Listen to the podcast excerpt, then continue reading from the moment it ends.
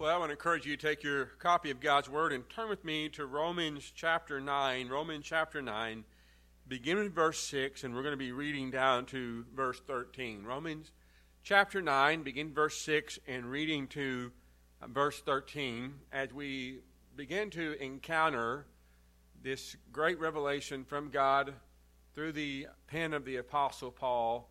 Some really pivotal and crucial chapters as it relates to uh, Scripture. And as I mentioned last week, as we are gave somewhat of a summary last week, as we were um, going to be opening up Romans 9, that Romans 9, 10, 11 is a unit. And Paul is, has really a singular focus or singular purpose in why he's writing this, and it deals with some questions that are being asked or being levied against him in regards to God's faithfulness. So if we could probably think of an overarching theme for Romans 9, 10, 11, I think that that would be the theme God's faithfulness, that God is faithful. Um, and what we're going to see here this morning is how God is faithful to his word. Um, so there, there's going to be a lot of, of, uh, of themes and um, things that kind of come up in Romans chapter 9 that maybe you're be thinking, I, I wonder what's really going on here. Um, you know, there's, there's theological issues that, that surround this whole three chapters of, of Romans. Now, my intention mainly is to just say what the text says. Um, I'm hoping that as we go along, that maybe everything will kind of fit together a little bit in, in our mind. And so there, there may be some questions that you're having about say, for instance, what we're going to talk about this morning, that may be answered a little bit later on in uh, Romans uh, chapter 9, 10, and 11. So if you have those questions, I want to encourage you just to hold those questions and maybe they will be answered. But if you're impatient like me, then just ask me those questions and I'll answer them the best that I can. So I, have given some thought too that after I finish Romans 9, 10, 11, is going back and maybe preaching a couple of sermons to, to uh, maybe show how this unit, this whole unit fits together, and maybe to deal with some of these maybe theological questions that we may have. We'll, we'll see how that goes. But, uh, but for this morning, our focus is on Romans 9 and verses 6 through uh, 13, and we are going to really get into the beginning of the, the crux of the matter that relates to Paul as he begins to defend the faithfulness of God. Is God faithful? That's the question. Uh, it's not just a question that they were asking in the church in Rome. I think it's a question that we're still asking today. Is God faithful? How do we know that God is faithful? And the reason that we ask that, that question is because in our human minds and within our own humanity, we know that people aren't always faithful. People are not always true to their word. What they say might not actually be what they do. And so there's a, there's a lot of dishonesty that goes on. And so we may think that God's not faithful. Or we may be looking at various parts of Scripture that say one thing and something seems to be so contrasted to that, and it causes us to question whether God actually even knows what He's talking about. What, what's going on here? And so, this question of the faithfulness of God is not just a question that was asked 2,000 years ago, but I think it's a question that's relevant that's been asked for the last 2,000 years and still being asked today, especially when people encounter suffering in their life and they wonder if God is faithful. They, they look at all these promises that God gives in Scripture and wonder where is this God who makes these promises? Is he keeping this promise? And the promises that God makes, especially that we saw back in, in Romans chapter 8, uh, we see this wonderful promise that God makes that nothing can separate us from the love of God. If God is not faithful, then that means that that promise he gives comes under attack as well. And yet we're still waiting for our ultimate promise of the Lord Jesus Christ coming again. Here we have been waiting as a church for 2,000 years since he's ascended. When is he going to come? Is he going to come? I mean, the world seems to be getting darker and evil and become, seems to be becoming increasingly difficult. Is the Lord faithful to his promise in that regard? And so Paul addresses this issue about God's faithfulness to his people Israel. Is God faithful to his people? That's the question he's going to address. But even though it's addressed specifically to that, I think that as Paul defends the faithfulness of God, that it really applies to all the promises. Because if, if it is proven that God's not faithful to Israel, then that means that God may not be faithful to other promises that he makes. And so Paul launches into a serious discussion and an all out defense on whether God really is indeed a faithful God. So let's look here in Romans chapter 9, beginning with verse 6, and here's what God's word says. But it's not that the word of God has taken no effect, for they are not all Israel who are of Israel, nor are they all the children because they are the seed of Abraham, but in Isaac your seed shall be called. That is, those who are the children of the flesh, these are not the children of God, but the children of the promise are counted as the seed. For this is the word of the promise At this time I will come, and Sarah shall have a son. And not only this, but when Rebekah also had conceived by one man, even by our father Isaac, for the children not yet being born, nor having done any good or evil, that the purpose of God according to election might stand, not of works, but of him who calls. It was said to her, The older shall serve the younger, as it is written, Jacob I have loved, but Esau I have hated. Let's pray. Father, we ask that you will help us today to understand your word.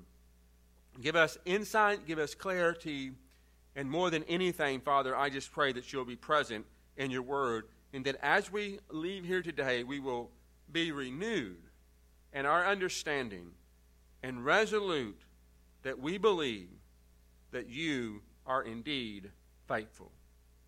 You are a faithful God who keeps your word and keeps your promises. And I pray this in the name of your Son, Jesus. Amen.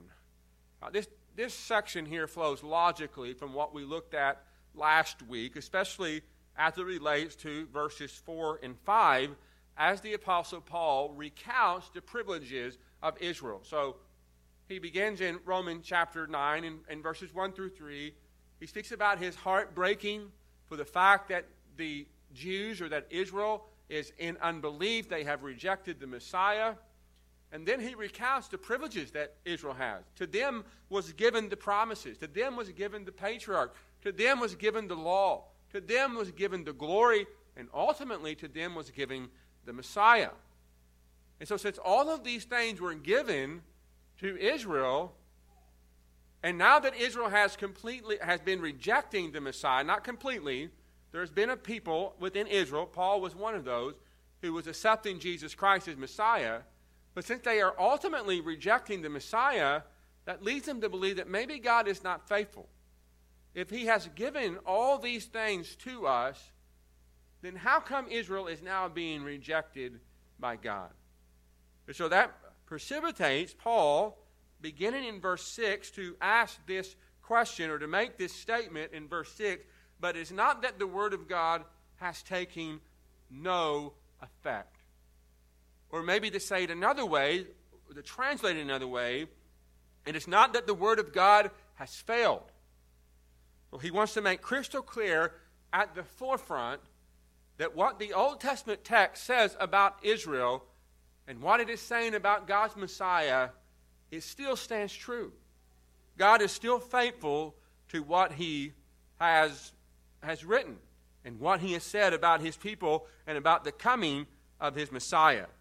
And so, following the list of privileges, someone might ask, in the light of Israel's failure to believe the gospel, is God faithful to his promises?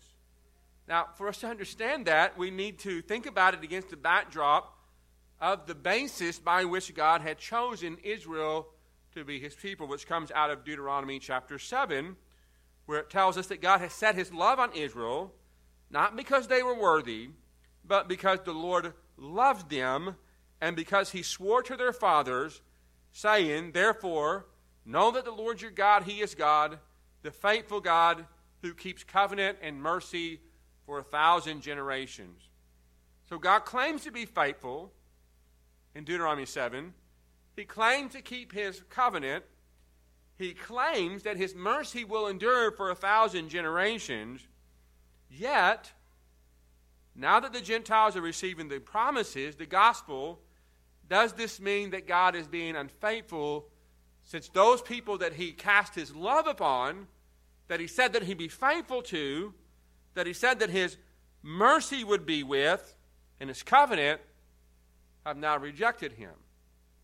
So is God faithful in that regard? So that's, that's why this question is being asked, because there is a whole history that Israel has as it relates to the people of God. And they're looking back on their history, looking back in the Old Testament, and saying, see what it says here.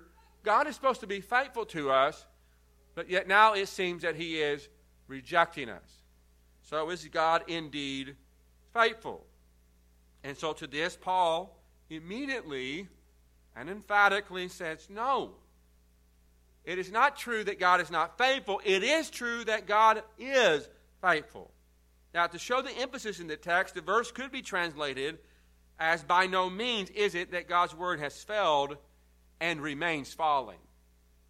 By no means does it mean that God's word has failed and remains fallen. In fact, this word that's translated here in my in my uh, translation of no effect, some of you may have failed, but this word that's translated here um, is uh, meant to come from uh, Isaiah chapter 40 in verses 7 through 8 with the usage of the word fail. The word frequently refers to flowers fading and or falling. And in the Isaiah passage, people are grass and flowers in contrast to God's word. So in Isaiah 40 and verse 7, it says, The grass withers and the flower fades. And it's referencing to the verse above, which refers to humanity. It's humanity that is like flowers that falls and withers. But then the passage that we know so well here in our church, the grass withers and the flower fades, but the word of our God stands forever. So it appears that that's the background imagery with verse 6 in mind that the Word of God has no effect. So the word is being used there is used for flowers falling or grass withering. And so Paul is saying that the Word of God is not like that. It's not like the grass, it's not like the flowers. In fact, from Isaiah 40, the grass withers and the flowers fades, but it's the Word of God that is always faithful and always abiding. So, if this is the background verse, then Paul is hinting at the problem. It is not God's word that withers and fades, it is humanity. The problem is a sinful rejection of God's word that negates his promises. So, with this in mind, Deuteronomy 7 and 6 through 11 regarding God's gracious choosing of Israel needs to be read more carefully. Yes, Israel can claim that Deuteronomy 7 does say that God is faithful keeping his covenant, and merciful to a thousand generations, but it specifically states that God is all of that to those who love him and keep his commandments. Again, God's word has not failed like a flower and grass after the frost. Israel has withered and faded. For Paul's, Israel's rejection of the gospel does not mean that God's word has failed. Now, this is not just an argument that is unique to ethnic Israel, it's important for all people. The defense of God's faithfulness is, in essence, a defense of his promises, and really it's a defense at the heart of it, the gospel itself. If God has proven that he was not faithful to his promises to Israel, then how can we be sure that he will be faithful to his promises in the gospel? All the glorious promises given in Romans 8 are of no consequence if it is shown that God is a promise breaker. Like Israel before us, the promises of Romans 8 are for those who love God in Christ Jesus by, and by his Spirit keep his commandments. And Paul is clear on this in Romans 8 and verse 28 all things work for the good of those who love God. So, Paul's point in this, in this just really brief um, verse here is God's word has not failed. And with Isaiah 40 as the background, he's launching in to this defense of God's word and saying you're pointing the fingers at God's word, but it's you who has failed. You are the ones who have withered and faded. And it's not the word of God. God is faithful to his people. God keeps his covenant to his people. God is merciful to a generation, as Deuteronomy chapter uh, Deuteronomy 7 says, but he's merciful to those who love him and keep his commandments. And so Romans 9 and verse 6 it shows us that God is faithful to keep his word. He's faithful to his word. But Paul goes a little bit further in his argument, not only arguing from Isaiah 40 that Paul is faithful to his word, but he also wants to argue that God is still faithful to his people. And so if you look at the latter part of verse 6, it tells us, uh, For they are not all of Israel who are of Israel. And then in verse 7, Nor are they all children, because they are the seed of Abraham. But in Isaac your seed shall be called. And so what Paul does here is to defend God's faithfulness and the fact that his word does not fail. Paul does two things. Number one, he shows how God's actions are faithful to his word by using the scripture to defend God's faithfulness. In fact, Romans has more Old Testament allusions and quotations than any of Paul's other writings. There are 75 quotations in all of the book of Romans. 45 of them are in Romans chapter 9, 10, and 11. Now, I say that because Paul makes the statement in Romans 6 the Word of God has not failed, and now he's going to show with the Word of God how it has not failed. He's going to show how God's Word is indeed faithful by using the Old Testament Scripture to make his point. So he, he argues for God's faithfulness by using Old Testament Scripture, and then the other thing that, God, that Paul will do is that he's going to argue God's faithfulness by saying that the people of God are much deeper than appearances. That the people of God are much deeper than appearances. So he makes this statement, and this, is, this statement is so crucial for the rest of Romans 9, 10, and 11. Not all of Israel are of Israel. And what he means is, is that there is an ethnic Israel. There is a physical Israel. There is an Israel that has descended from the seed of Abraham but within that Israel, there is a true spiritual Israel who is faithful to God. And so, in a sense, he is telling Israel, You cannot make the claim that I am Israel, therefore, these are my promises.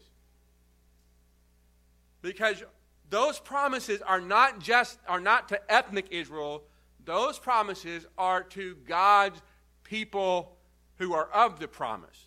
There is a distinction.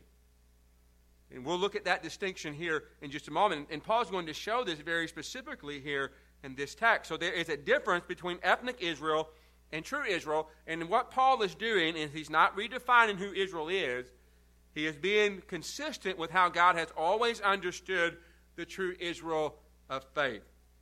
In fact, later on in Romans chapter 11, Paul is going to quote, uh, go back and reference the prophet Elijah where God tells Elijah that he has reserved 7,000 in all of Israel who have not bowed to Baal. The prophets Isaiah and, Ho- and Hosea both speak of an Israel within Israel, and John the Baptist pointedly told Israel of his day, and do not think to say to yourselves, We have Abraham as our father. For I say to you that God is able to raise up the children to Abraham from these stones. And so, what Israel thought in Paul's day is just because they were the children of Abraham automatically meant they inherited the promises, that, they were, that it belonged to them. And to this, which Paul has been really arguing all throughout the book of Romans, is that is not the case. That being a child of Abraham does not mean being ethnically from Abraham, being a child of Abraham, goes far deeper than that. And he doesn't just argue that as a new argument, he actually argues that from the Old Testament. And so this is what he does. He begins with Isaac, showing how Isaac was the child of the promise. So let's begin in verses 7 through 9. So from this point, Paul will argue that physical descent from Abraham does not necessarily mean a child of the promise. So Israel of that day cannot claim, I have Abraham as my father, therefore I am a child of promise. And Paul's going to give two examples of two different sons who were the child of the promise and who the other sons of Abraham were not the child of the promise. So the first son that he gives an example of is Isaac. And so if you'll note there in verse uh, and at the end of verse 7, he says, In Isaac your seed shall be called. So, anybody that has any background in the Old Testament knows that Isaac was not the only physical son of Abraham. In fact, altogether, Abraham had eight sons. He had one with Sarah's maidservant by the name of Hagar, then had six more with another maidservant. But it was only Isaac who came from both Sarah and Abraham. Now, interestingly, if in this time period, it should have been Ishmael who should have been the child of the promise. And the reason for that is because Ishmael was the first one that was born. In fact, it was Sarah who orchestrated the whole thing for Ishmael to come into being with Abraham to begin with. And so Abraham is saying, look, Abraham had more sons than Isaac. Yet it was only Isaac that was the child of the promise. Ishmael could say, I was the firstborn of Abraham. I came directly from Abraham. But the promise wasn't given to Ishmael, the promise was given to Isaac. And so that's the emphasis of this, of this, uh, uh of this text. So God's promise was not just confined to Abraham, God has specifically said that the promise would come from both Abraham and Sarah. And Paul quotes Genesis 21 12 to make this po- to point when he says, Do not be distressed about the boy and about your slave, which is speaking about Ishmael and Hagar, because Abraham had to put them away because things were not going very well between Hagar and Sarah for obvious reasons. But this is what God says He says, Whatever Sarah says to you, you listen to her because your offspring will be traced through her, which meaning Isaac.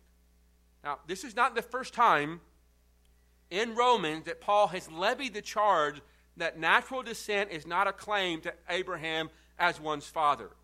In fact, if you look back in chapter 4 and verse 1, notice what it says. He says, What shall we say that Abraham our father was found according to the flesh. And so in Romans chapter 4, Paul argues that Abraham was justified by faith apart from the works of the law, thus making him the father of all who have faith in the Lord Jesus Christ. So that's what we see in Romans chapter 4 and verses 16 through 17, which tells us, therefore, it is a faith that it might be according to grace so that the promise might be sure to all the seed, not only to those who are of the law, but also those who are of faith of Abraham, who is the father of us all. So earlier in Romans chapter 5, that the way that you become a child of Abraham is by faith in the Lord Jesus Christ. Abraham was justified by faith apart from the works of the law. So that means that all those who are of faith in the Lord Jesus Christ are now children of Abraham. And then in chapter 4 and verse 17, he says, As it is written, I have made you a father of many nations. And so the fulfillment of Abraham being the father of many nations by faith is seen in the, the fact that not only that the Jews are coming to faith in Jesus Christ, but also the Gentiles. All the nations are coming into faith to the Lord Jesus Christ, which includes us as well. So if we've trusted in the Lord Jesus Christ, we placed our faith in him, then that means that we are a child of Abraham and that the promises belong to us. We are his people. We are the people of God. And so, that's the argument that Paul is making. You have Ishmael, who's a direct descendant of Abraham, but he's not a child of the promise. The child of the promise is Isaac. So there is a there's an ethnic Israel, but within that ethnic Israel there is a true Israel. There's a spiritual Israel. There's an Israel that received the promise. In fact, I think this idea of Abraham being the father of us all in faith is the trajectory that is going to be moving here in Romans 9, 10, 11, especially comes out in chapter 10. Now, the argument, Paul's going to tighten his argument. So he makes the case that Isaac is the seed of the promise as opposed to Ishmael and the other sons of, of Abraham. They were descendants of Abraham, but only Isaac received the promise. Now he's going to tighten his argument because he notices there's just some holes in his arguments. And so he's going to take it a little bit further and he's going to bring up Isaac and Rebekah and their two sons, Jacob and Esau. So now Paul advances his argument that physical descent is not the determining criteria for what it means to be the true people of God. So one might easily dismiss Isaac as the child of the promise against Abraham's other seven sons, especially Ishmael. It's obvious why Isaac was chosen and not the others. He came from Abraham and Sarah. But what about Jacob being chosen over Esau as the child of the promise? Notice that the two women play a role in Paul's argument, both Sarah and Rebekah. Sarah, the wife of Abraham, and Rebekah, the wife of Isaac. And the reason that Paul uses the argument that Isaac is the child of the promise versus Abraham's other son hinges on Sarah. And there are two reasons for this. God promised this to Sarah that she would have a child, and number two, she was barren. Sarah's inability to have children was overcome by divine intervention. With this in mind, it's obvious that why Isaac was the child of the promise. However, Rebekah was also barren. And God too opened her womb not just to have one son, but to have two sons at the same time, twins. The children both belong to Isaac. They both belong to Rebekah. There's two children in the womb. Which one will be the child of the promise? So if the twins were, by divine intervention, which one would be that child? Logic in this time period would be the one that came first, which was Esau. But instead, Jacob, the second one, is the child of the promise. So in that time period, the firstborn son inherited all the rights of the father. In fact, this was Isaac's intention from the very beginning. Isaac was first, so he was going to receive the blessing, or, or Esau was first, so he was going to receive the blessing of Isaac. Plus, Isaac was a foodie, and he liked the fact that uh, Esau made a nice stew. And so he was going to give him the blessing just on the very basis of that. And then we learn that later on that Abraham or Jacob, whose name means the tricky one, he deceived his father Isaac, and Isaac gave Jacob the blessing instead of Esau. So that, that, that's, how, that's how it worked out in real time and space. But we find here in this text why Jacob was really chosen and not Esau. And the choice of Jacob over Esau was entirely gracious. It was by God's grace. And it did not depend on any good or evil that they have done because that choice was made before they were born. As we see in verse 11 of chapter 9, where it tells us, For the child, children, not yet having been born, nor having done any good or evil, that the purpose of God according to election might stand, not of works, but of him who called. So God had, God had his own reason of why he chose Jacob over Esau. In fact, if we look at both of them, both Esau and Jacob, as far as works is concerned, they're both on the same level. Esau's willing to sell his birthright for some food, and Jacob's really willing to go down the road of deception in order to inherit the birthright or to become the child of the promise. And so neither one of them deserved it.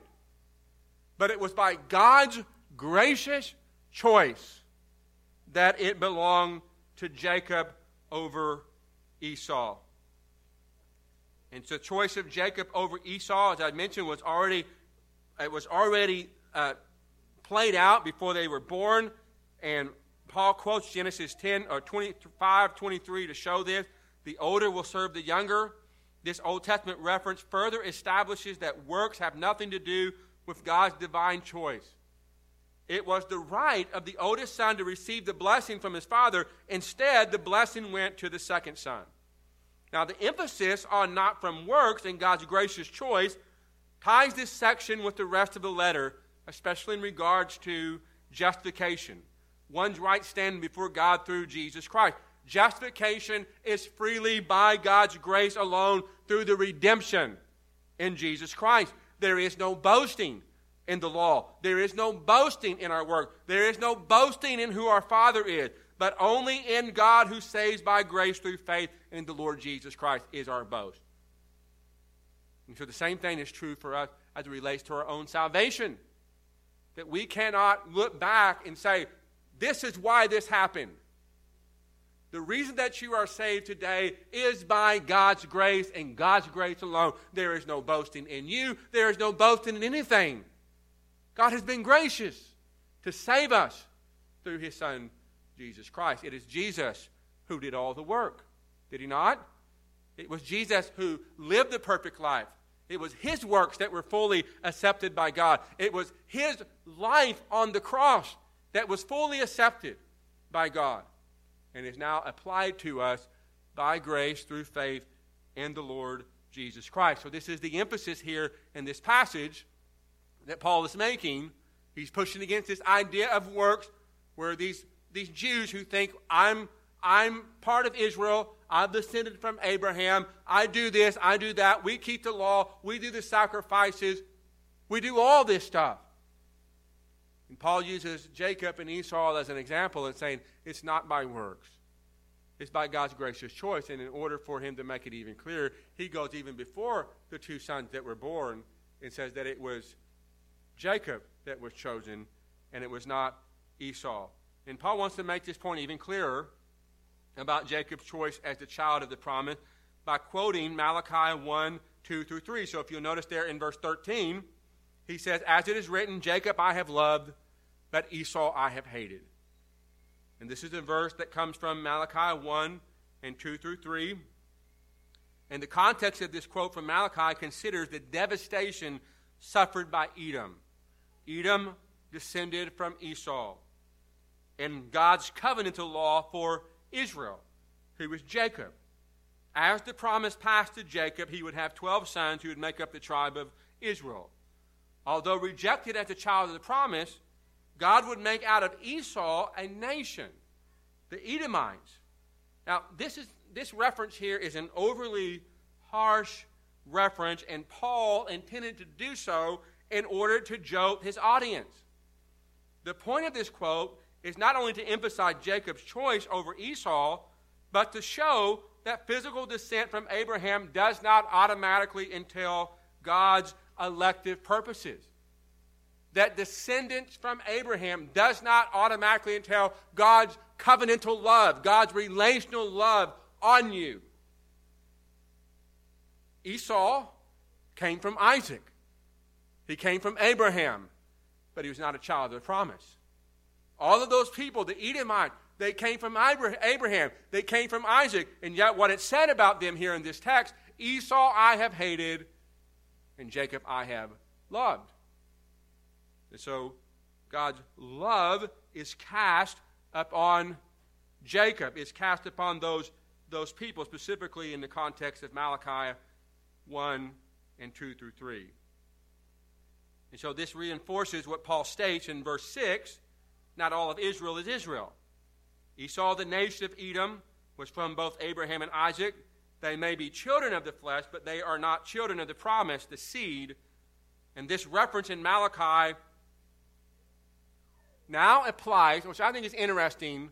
I think there's kind of a reversal that's, that's taken place here with respect to Israel.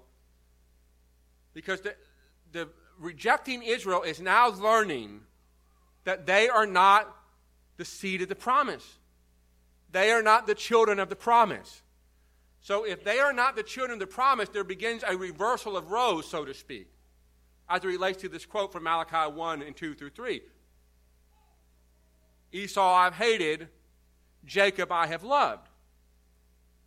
And so now that the Jews are rejecting the Messiah, where do they fit into that equation? Jacob I have loved, or Esau I have hated?